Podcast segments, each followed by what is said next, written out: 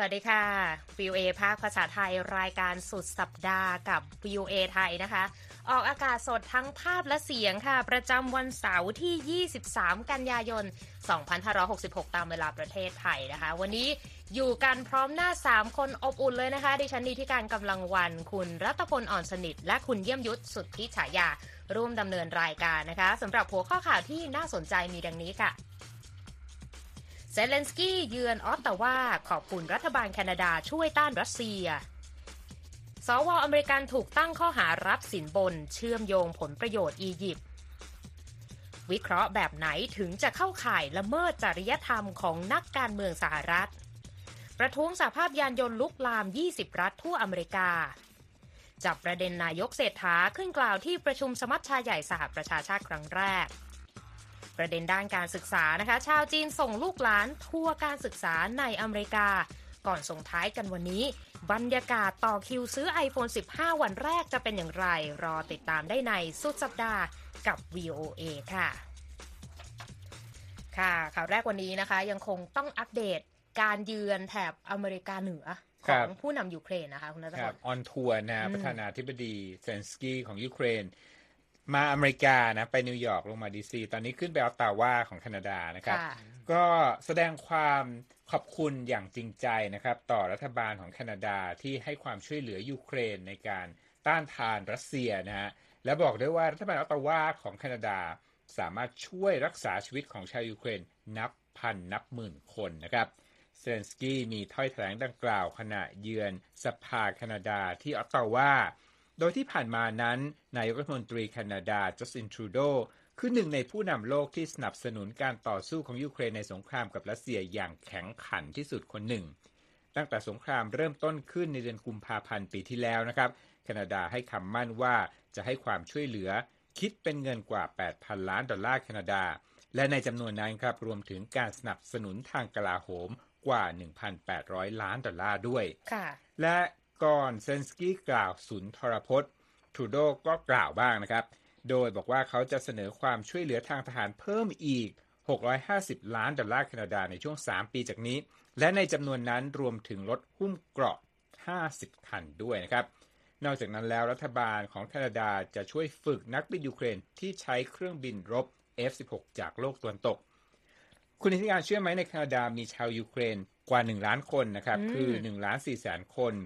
และถือเป็นอันดับ 3 ของโลกรองจากรัสเซียและยูเครนครับ น่าสนใจทีเดียวนะคะ ยังเกี่ยวเนื่องกับสถานการณ์รัสเซียยูเครนนะคะ เพราะว่ารัสเซียโจมตีเมืองทางตะวันตกของโดเนตสก์นะคะใกล้กับแนวหน้าของยูเครนทางตะวันออกหนึ่งวันหลังจากที่รัสเซียนั้นระดมโจมตีครั้งใหญ่ต่อทางยูเครนนะคะ โดยทางการยูเครนเปิดเผยเมื่อวันศุกร์ค่ะว่ารัสเซียนั้นโจมตีทางอากาศสองครั้ง เป็นเหตุให้เกิด เพลิงไหม้ในคูราโคฟ ทางตะวันออกของยูเครน แล้วก็มีรายงานผู้บาดเจ็บ 13 คนด้วย อีกด้านหนึ่งนะคะสำนักข่าวรอยเตอร์ก็รายงานว่า ขีปนาวุธยูเครนโจมตีสำนักงานของกองทัพเรือรัสเซียในทะเลดำบริเวณท่าเรือเซวาสโตโพลในไครเมียเมื่อวันศุกร์แล้วก็มีการโจมตีไซเบอร์ด้วยนะคะ ซึ่งไปกระทบกับระบบอินเทอร์เน็ต ที่แหลมไครเมียด้วยเช่นกัน อันนี้อ้างอิงจากข้อมูลของกระทรวงกลาโหมรัสเซีย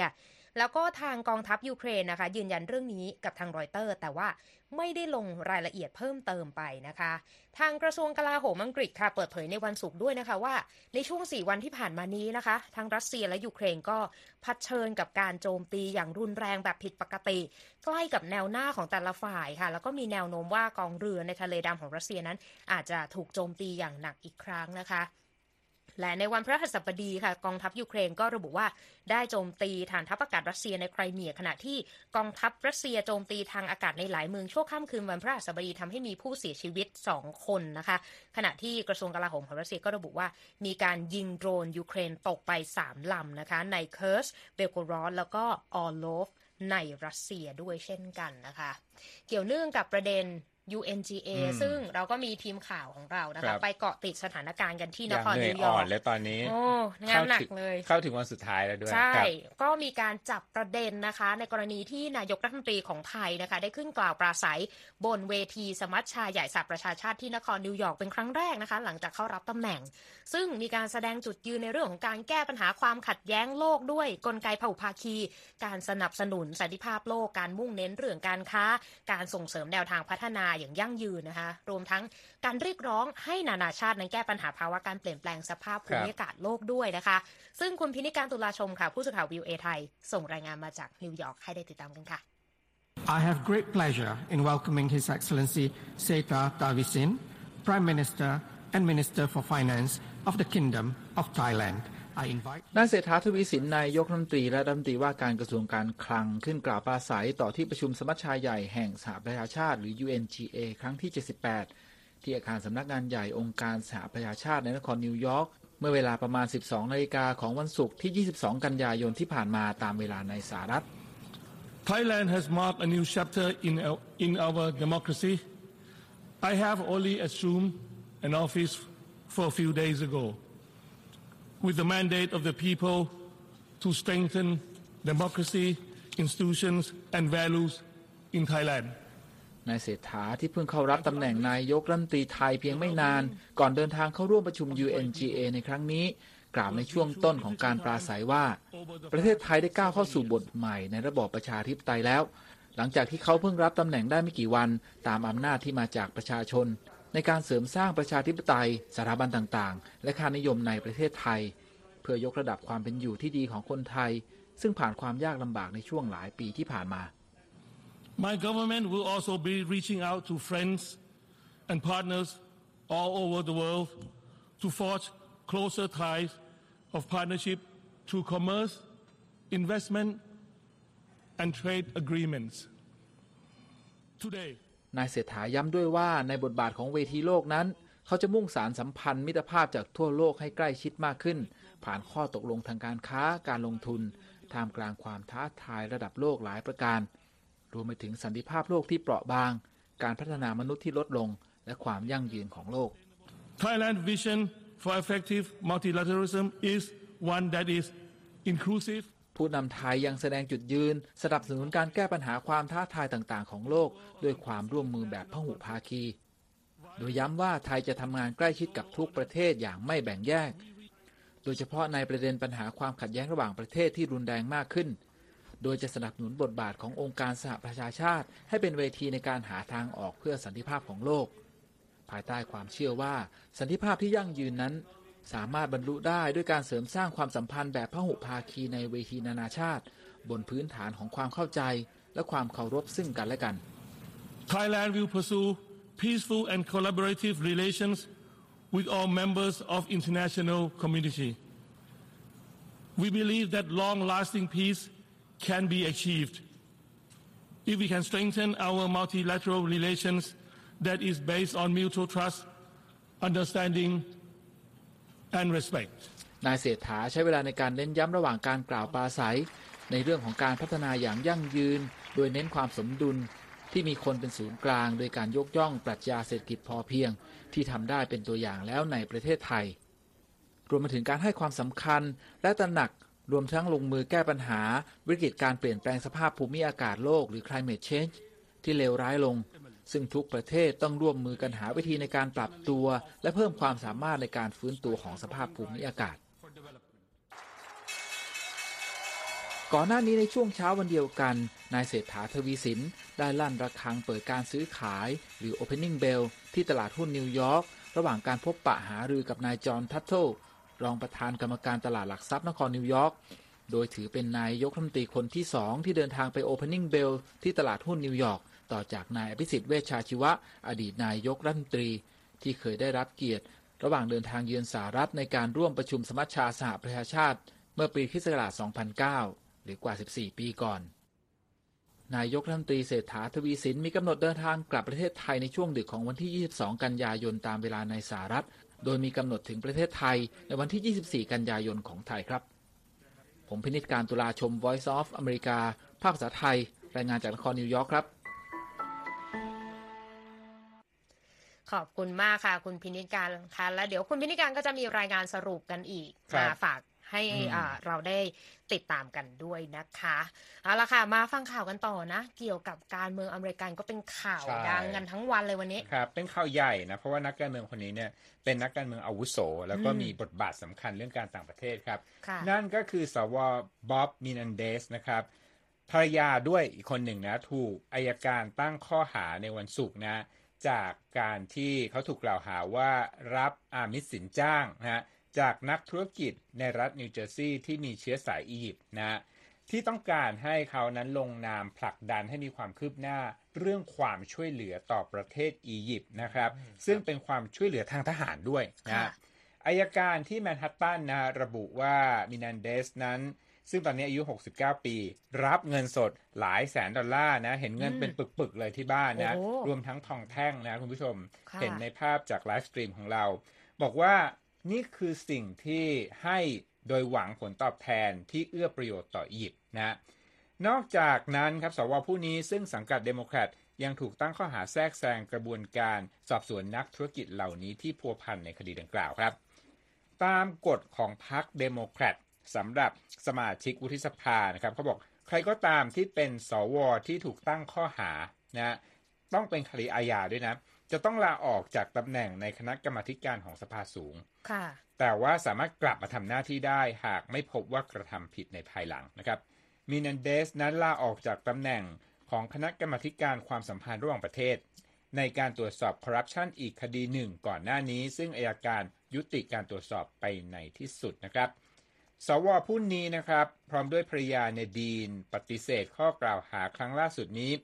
ซึ่งสำหรับตัวเขาแล้วเนี่ยเป็นครั้งที่3ที่ถูกสอบสวนค่ะแต่เขาก็ไม่เคยถูกตัดสินว่ากระทำผิดใด ๆ คุณอธิการ ค่ะ นั่นก็เป็นประเด็นร้อนนะ เกี่ยวกับการเมืองอเมริกันครับว่าด้วยการตั้งข้อหาที่มีข้อกล่าวหาที่มีความผิดตามใช่กฎหมายครับแต่ว่าประเด็นความผิดในข้อหาด้านจริยธรรมเนี่ยกำลังเป็นประเด็นร้อนในเมืองไทยเหมือนกันใช่ไหมครับคุณเยี่ยมยุทธซึ่ง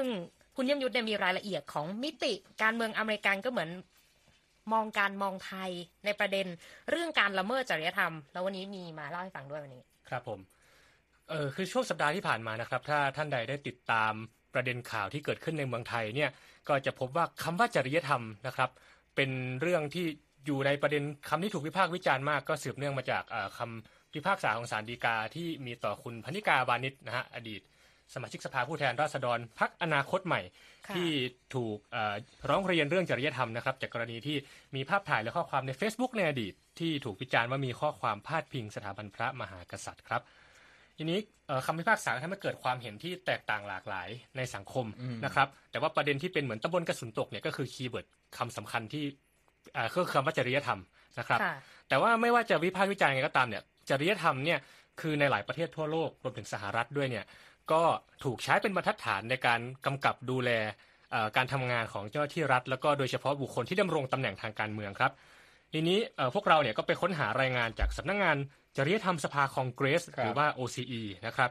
ซึ่งเป็นหน่วยงานอิสระที่มีหน้าที่ตรวจสอบข้อกล่าวหาด้านจริยธรรมของสสและเจ้าหน้าที่ในสภาผู้แทนราษฎร แล้วก็พบว่าอ่าข้อมูลล่าสุดนะครับตั้งแต่เดือนมีนาคม 2023 เป็นต้นเป็นต้นไปเนี่ยแล้วก็ย้อน ไปหลังจากนั้นเป็นเวลาหนึ่งปีค่ะมีผู้แทนราษฎรสหรัฐนะครับ ถูกตรวจสอบทั้งสิ้น 10 รายครับอืมอันนี้เราก็จะเล่าแยกเป็นตามผลของอาแต่ละแต่ละชุดนะครับครับเดือนมีนานี่ก็คือไม่กี่เดือนเองนะจริงใช่ไหมครับใช่ครับแปดก็เดืย้ออนนไปอีกหนึ่งปีเจ็ดค่ะแปดเดือนฮะใช่ครับใช่ครับ ก็อันนั้นก็คือข้อมูลที่อัปเดตที่สุดนะครับเอ่อกรณีที่มีการร้องเรียนแล้วก็ถูกตรวจสอบ แล้วก็มีความผิดเนี่ยอ่าคือคุณไมเคิลซานนิโคลัสครับคนนี้เป็นผู้แทนจากอ่า ผู้แทนในสภาจากเกาะกวมนะฮะซึ่งเป็นดินแดนในการปกครองของสหรัฐในทะเลแปซิฟิกครับถูกกล่าวหาว่ารับเงินบริจาคเกินกว่าที่กฎหมายกำหนดอืมแล้วก็ปกปิดและให้ข้อมูลเท็จกับกรรมการการเลือกตั้งครับ ในเดือนมิถุนายน 2020 นะครับเอ่อคณะกรรมการของ OCE เนี่ยก็ระบุมานะครับว่ามีหลักฐานที่เพียงพอว่านิโคลัสได้ฝ่าฝืนจริยธรรม ตามที่ถูกกล่าวหา แล้วก็มีมติส่งต่อเรื่องดังกล่าว ให้กับกระทรวงยุติธรรมเพื่อดำเนินงานต่อในทางคดีนะครับ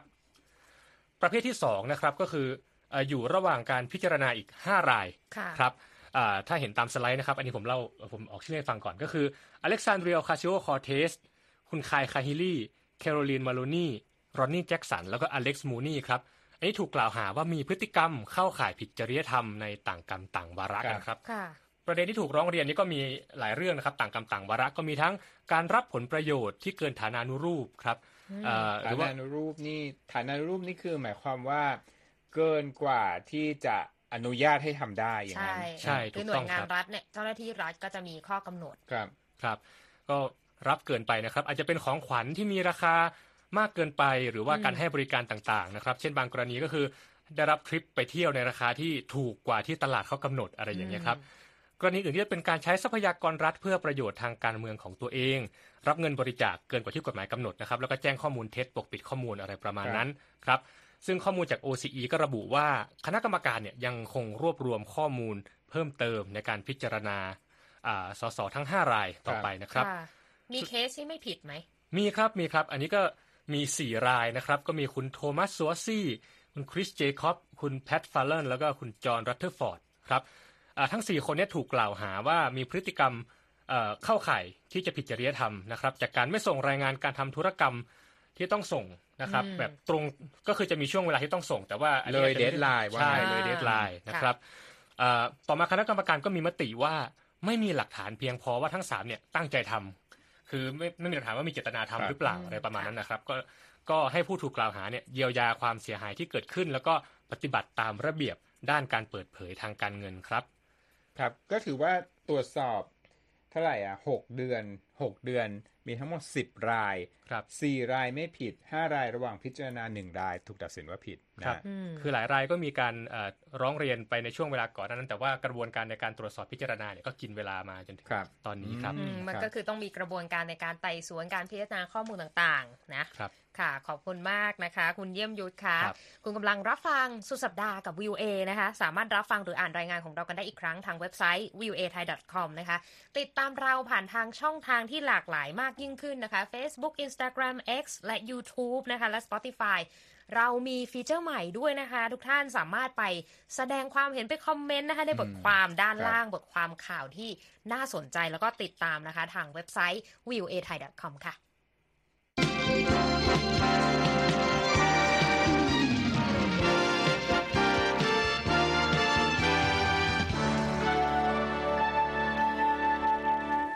ก่อนจะไปเช็คสภาพตลาดหุ้นนะคะ ไปดูเรื่องราวของฟิลิปปินส์กันบ้าง ทางการฟิลิปปินส์นะคะ สั่งปิดโรงเรียนในหลายสิบเมืองนะคะ เตือนประชาชนให้อยู่ในอาคารปิดด้วย หลังจากที่ภูเขาไฟขนาดเล็กที่ยังคุกรุ่นอยู่ใกล้กับกรุงมะนิลา เกิดพ่นก๊าซซัลเฟอร์ไดออกไซด์แล้วก็หมอกควันพิษไปทั่วพื้นที่นะคะ เมื่อวันศุกร์โดยสถาบันที่เกี่ยวข้องกับภูเขาไฟและแผ่นดินไหวของฟิลิปปินส์ก็ระบุว่าปริมาณของเหลวร้อนในทะเลสาบปล่องภูเขาไฟ ตาอัลนะคะ เพิ่มขึ้นก็เลยมีการปล่อยก๊าซออกมา ปกคลุมพื้นที่ใกล้เคียงนะคะ การเตือนภัยยังเป็นระดับ 1 จาก 5 ระดับก็คืออมีการมีการพ่นไอ้น้ำหรือว่าก๊าซเพิ่มออกมาเล็กน้อย แต่ว่าก็มีรายงานชาวบ้านนะคะ มีเริ่มประสบปัญหาด้านการหายใจกันบ้างแล้วนะคะภูเขาไฟตาอัลค่ะตั้งอยู่บริเวณพื้นที่ทะเลสาบในบาตังกัส ใกล้กับกรุงมะนิลาเป็นหนึ่งในภูเขาไฟ 24 ลูกนะคะ ที่ยังปะทุคุกรุ่นอยู่ในฟิลิปปินส์นะคะ เอาละค่ะ ไปเช็คสภาพตลาดหุ้นกันบ้างดีกว่านะคะวันนี้แดงทั้งกระดานเลยนะคะ ดาวโจนส์ลบ 107 จุด ปิดที่ 33,964 จุดนะคะ S&P ลบ 10 จุดที่ 4,320 จุด NASDAQ ลบ 12 จุดที่ 13,212 จุดราคาทองคำบวกมาอ่อนๆ 0.27%นะคะ ที่ 1,944 ดอลลาร์ กับอีก 90 เซนต์ต่อออนซ์แต่ว่าค่าเงินบาทนะคะ 1 ดอลลาร์แลกได้ 36 บาทท้วนนะคะ ตอนนี้ แต่ว่าไปดูประเด็นในอเมริกานะ ยืดเยื้อนะ ไม่จบไม่สิ้น การประท้วงครับเป็นการประท้วงของสภาพแรงงานภาคยานยนต์ของสหรัฐคุณธิการค่ะหรือว่ากลุ่มที่เรียกว่า UAW นะ จากฝั่งบริษัท General Motors แล้วก็ Stellantis นะครับขยายการประท้วงนะเรียกร้องค่าแรงแล้วก็สวัสดิการ ตอนนี้ 20 รัฐทั่วอเมริกานะในวันศุกร์ในวันศุกร์นะครับพนักงานจาก General Motors แล้วก็ Stellantis 5,600 คนนะครับเข้าร่วมชุมนุมเพิ่มจากจำนวนพนักงานนะครับเป็นอีก 13,000 คนที่เดินขบวนกันตั้งแต่สัปดาห์ก่อนนะแต่พนักงานของ Ford ระงับการประท้วงในวันศุกร์เนื่องจากบริษัททำตามข้อเรียกร้องบางอย่างของสภาพแรงงาน ระหว่างการเจรจาเมื่อสัปดาห์ที่แล้วนะครับ อ้างอิงจากการเปิดเผยของประธานสภาพชอนเฟนนั่นเองนะครับ แต่ในกรณีของ GM กับ Stellantis นั้น คนนี้นะครับเผยว่าทั้งสองบริษัทปฏิเสธที่จะทำตามข้อตกลงเรื่องการปรับค่าแรง ให้สอดรับกับค่าครองชีพ การแบ่งปันผลประโยชน์กำไรของบริษัท และการเพิ่มความมั่นคงในตำแหน่งงานของพนักงานทำให้การประท้วงยืดเยื้อไป และกว้างขวางเป็น 20 รัฐทั่วอเมริกานะครับทั้งนี้ UAW เรียกร้องบริษัทยานยนต์รายใหญ่ของสหรัฐ ให้ปรับค่าแรงขึ้น 36%ในกรอบเวลา 4 ปีข้างหน้าค่ะและยุติการให้ค่าแรงขั้นต่ำและนำระบบบำนาญกลับมาใช้กับพนักงานใหม่ และขอลดเวลาทำงานจาก 40 ชั่วโมง ให้เหลือ 32 ชั่วโมงต่อสัปดาห์ครับแต่บริษัทยานยนต์เหล่านี้อ้างว่าไม่สามารถทำตามข้อเรียกร้องนั้นได้ แม้จะได้ผลกำไรงามมาในช่วงที่ผ่านมา เนื่องจากต้องทุ่มลงทุน ให้กับรถพลังงานไฟฟ้านั่นเองครับ น่าติดตามนะคะว่าการประท้วงนี้จะยืดเยื้อไปถึงจุดไหนนะคะ เพราะว่าก่อนหน้านี้เนี่ยค่ะเขารวมตัวกันประท้วง 3 เจ้าใหญ่ของอเมริกา แต่ว่าเหมือน drop ไปในกรณีของฟอร์ดนะคะ Ford ก็ต้องใช่ติดตามกันอย่างใกล้ชิดครับสำหรับการเดินขบวนที่เกิดขึ้นนะคะ ไปอีกเรื่องหนึ่งไปดูความร่วมมือทางเศรษฐกิจนะในระดับคณะทำงาน ของสหรัฐกับจีนกันบ้างเพราะว่าหลายฝ่ายเนี่ยจับตา ประเด็นพิพาทการค้าระหว่างกันว่า เมื่อไหร่จะสารต่อกันพยายามจะหารือกันมาหลายครั้งแล้ว วันนี้มีความคืบหน้าด้วยใช่ไหมคะ ใช่ครับ ก็เหมือนจะเป็นสัญญาณของความพยายามในการรื้อฟื้นช่องทางในการติดต่อสื่อสารระหว่างกันครับเพราะกระทรวงการคลังสหรัฐเนี่ยจัดตั้งคณะทำงานอีก2คณะ เพื่อสร้างช่องทางสื่อสารกับจีน ในประเด็นการเงินและเศรษฐกิจครับรอยเตอร์รายงานแถลงการที่เผยแพร่เมื่อวันศุกร์ ระบุว่าคณะทำงานทั้งสองจะมีการพบกันเป็นวาระตามปกติวิสัย และรายงานความคืบหน้าแก่แกเน็ตเยเลนรัฐมนตรีว่าการกระทรวงการคลังสหรัฐ และเหอลี่เฟิงรองนายกรัฐมนตรีของจีนครับ โดยกระทรวงการคลังของจีนนะครับจะทำงานร่วมกับสหรัฐ ในคณะทำงานด้านเศรษฐกิจ ส่วนธนาคารกลางจีนเนี่ยจะทำงานร่วมกับคณะทำงานด้านการเงินของสหรัฐครับคุณอิทธิการค่ะการจัดตั้งคณะทำงานชุดใหม่นี้นะครับ เกิดขึ้นหลังการเยือนกรุงปักกิ่งของรัฐมนตรีคลังเยเลนเมื่อเดือนกรกฎาคม ที่ได้พบกับเฮอร์รี่เฟิงและเจ้าหน้าที่อาวุโสรายอื่นๆครับเพื่อรื้อฟื้นช่องทางการสื่อสารระหว่างสองประเทศในด้านการเงินและเศรษฐกิจที่อยู่ในภาวะถดถอยในช่วงหลายปีที่ผ่านมา โดยรัฐมนตรีคลังสหรัฐ ระบุในแพลตฟอร์ม X หรือที่เคยเรียกกันว่าทวิตเตอร์นะครับว่าคณะทำงานจะเป็นเวทีสำคัญ เพื่อสื่อสารผลประโยชน์และความกังวลของอเมริกา เสริมสร้างการแข่งขันทางเศรษฐกิจที่ดีระหว่างสองประเทศ ที่สร้างโอกาสการแข่งขันแก่แรงงาน และธุรกิจอเมริกัน และเดินหน้าร่วมมือบนความท้าทายระดับโลกครับผมโดยกระทรวงการคลังและธนาคารกลางของจีนนะครับ ต่างเผยแพร่แถลงการตอบรับการตั้งคณะทำงานดังกล่าว แต่ไม่ได้ลงรายละเอียดอะไรมากไปกว่า ความมุ่งหมายของคณะทำงาน ที่จะมุ่งเสริมสร้างการสื่อสาร และความร่วมมือระหว่างสองประเทศครับ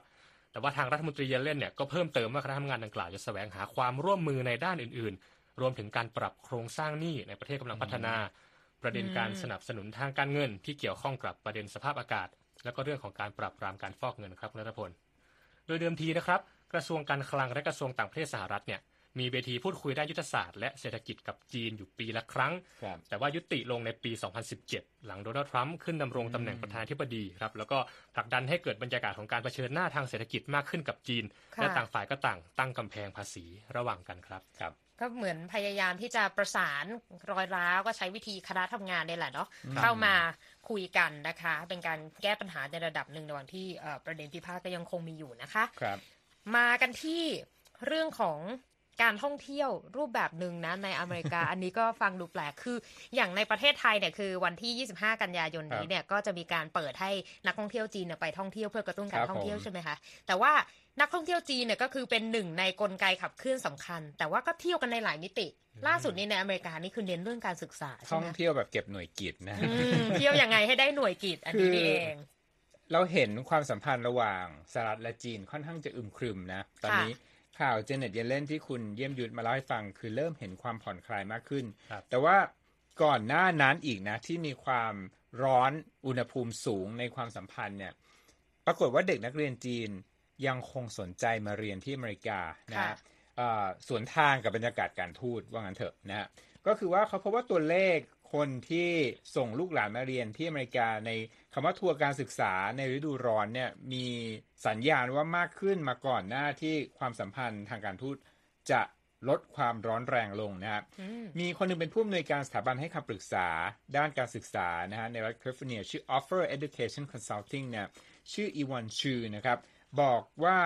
สัญญาณเนี้ยเห็นมาสักพักหนึ่งละนะฮะแล้วก็ที่ชอบมาเรียนที่อเมริกากัน เพราะว่าอาจได้อยู่กับ Family สหรัฐค่ะได้มีครอบครัวอเมริกันคอยดูแลอืมหรือว่าบางทีก็อยู่ดอมกับเพื่อนๆนะเขาบอกว่านักเรียนจีนเหล่านี้เนี่ยจะได้โอกาสเก็บเกี่ยวเรื่องของว่าการเรียนการสอนในห้องนอกห้องนะกิจกรรม ที่เพิ่มเติมขึ้นมานะในเรื่องของการใช้ชีวิตการเป็นผู้นำต่างๆ แบบอเมริกันเนี่ยเป็นยังไงบ้างนะครับ หลายคนเนี่ยยอมลงทุนนะเขาบอกว่ามีคนหนึ่งส่งลูกมาเรียน มูลค่าเฉพาะค่าเทอมเนี่ยระดับ 20,000 กว่าเหรียญนะครับค่ะในช่วงซัมเมอร์เพื่อให้ได้ประสบการณ์นี้นะครับ แล้วก็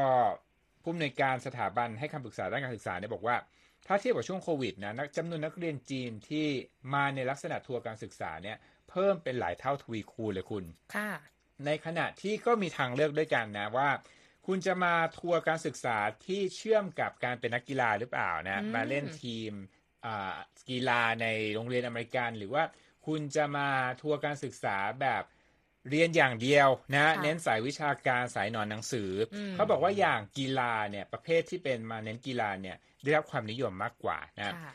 ผู้สื่อข่าวของ VOA ภาคภาษาแมนดารินก็สัมภาษณ์คุณแม่นะฮะที่ยอมควักกระเป๋าให้ลูกมาเรียนตั้งแต่ปี 2016 แล้วตอนนี้เนี่ยลูกชายที่ชื่อเคเลบลิวก็เข้ามหาวิทยาลัยเป็นไปที่เรียบร้อยแล้วนะชื่อ Pacific Union College อยู่ในรัฐแคลิฟอร์เนีย เจ้าตัวลูกชายเนี่ยนะครับบอกว่าโอ้โหต่างจากการเรียนที่ประเทศจีนมากเลย เพราะว่าเขาบอกว่าอันนี้น่าสนใจนะ ฟังแล้วก็สะท้อนใจเขาบอกว่า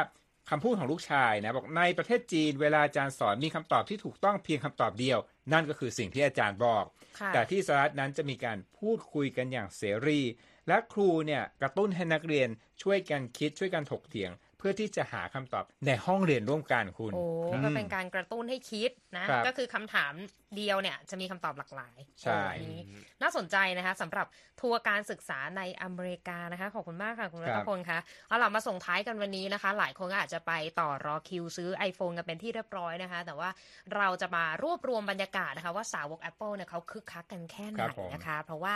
ที่จีนนะสาวก Apple ในจีนกว่าร้อยคนเนี่ยต่อคิว รอซื้อ iPhone 15 ที่ Apple Store ที่นครเซี่ยงไฮ้กันเมื่อวันศุกร์คือเป็นวันจำหน่ายวันแรกนะคะ สื่อท้องถิ่นบอกว่าบางคนเนี่ยมาร้องแต่ตีห้าของวันศุกร์แล้วนะคะ นอกจากนี้ยอดจองซื้อ iPhone แบบ iPhone 15 Pro แล้วก็ 15 Pro Max นะคะ ก็แข็งแกร่งนะ ยอดขายนะคะ หมดภายใน 1 นาที บนเว็บไซต์ Alibaba คือประเด็นเนี้ยน่าจับตาเพราะว่าปีนี้เนี่ยนะคะทางการจีนมีมาตรการห้ามเจ้าหน้าที่รัฐใช้ iPhone ใช่ไหมคะ แล้วก็มีการเปิดตัวสมาร์ทโฟนเรือธง แบบท้าชนเลยก็คือเจ้าถิ่นหัวเว่ยเปิดท้าชนในช่วงเวลาใกล้ๆกัน ก็เลยทำให้หลายคนจับตาว่ายอดครับขายของ Apple เนี่ยจะเป็นยังไง แต่ลูกค้าที่มา Apple Store ส่วนใหญ่บอกว่า iPhone รุ่นใหม่นี้ยังขาดการอัปเดตสำคัญอยู่ก็คือมาจับจับลูบๆคลำๆแล้ว แต่ก็ยังไม่ค่อยโดนใจเท่าไหร่นะคะ แต่ก็ยังคึกคักอยู่ดี ส่วนที่นครดูไบสหรัฐอาหรับเอมิเรตส์นะคะประชาชนก็ต่อคิวนักท่องเที่ยวก็มาต่อคิวซื้อกันตั้งแต่วันศุกร์เช่นกันนะคะ ก็อยากจะเป็นคนแรกแหละที่ได้ iPhone ไปครอบครองนะคะ ดูเขาเศรษฐกิจดีเนาะ ดูจะนี้ต่ออืมต่อครับแถวกันเป็นระเบียบเรียบร้อยนะคะขยับกันไปที่อินเดียกันบ้างนะคะ สาวก Apple ที่กรุงนิวเดลีและนครมุมไบต่อแถวกันร่วม 2 ชั่วโมงครับเพื่อซื้อ iPhone 15 Pro แล้วก็ 15 Pro Max นะคะ บางคนก็สั่งจองล่วงหน้า แต่บางคนก็อย่างที่บอกอยากไปจับไปลูบไปคลำดูนะคะก็ตัดสินใจซื้อ Apple เนี่ยครองตลาดสมาร์ทโฟน ราคาสูงกว่า 800 ดอลลาร์ในอินเดีย สัดส่วนเนี่ย67%นะคะ อันดับ 2 คือซัมซุงอยู่ที่ 31%แล้วก็เห็นว่า Apple เนี่ยรุกตลาดอินเดียแบบชัดเจนเลย ปิดท้ายที่ฝรั่งเศสเขาไม่ได้มาซื้อ iPhone แต่พนักงาน iPhone นะคะ พนักงาน Apple นะคะ มาประท้วงกัน ในวันเปิดอ้าวตัวกันที่ฝรั่งเศสที่กรุงปารีสและอีกหลายพื้นที่ทั่วฝรั่งเศสเลยนะคะ เขาก็เรียกร้องให้ขึ้นค่าแรง 7%มีการเพิ่มสวัสดิการ แล้วก็ยุติการระงับจ้างงานใหม่ที่กินเวลามาร่วมเดือน เห็นว่าสเปนเนี่ยก็ทำเหมือนกันนะ อยากจะมีการประท้วงอีกเช่นกันนะคะ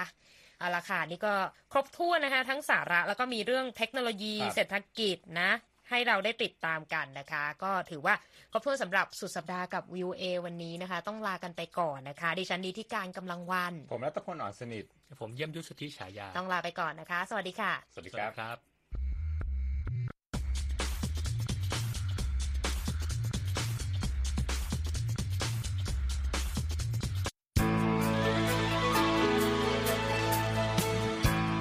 ครับ และที่จบไปเป็นรายการจาก VOA ภาคภาษาไทย รายงานสดส่งตรงจากกรุงวอชิง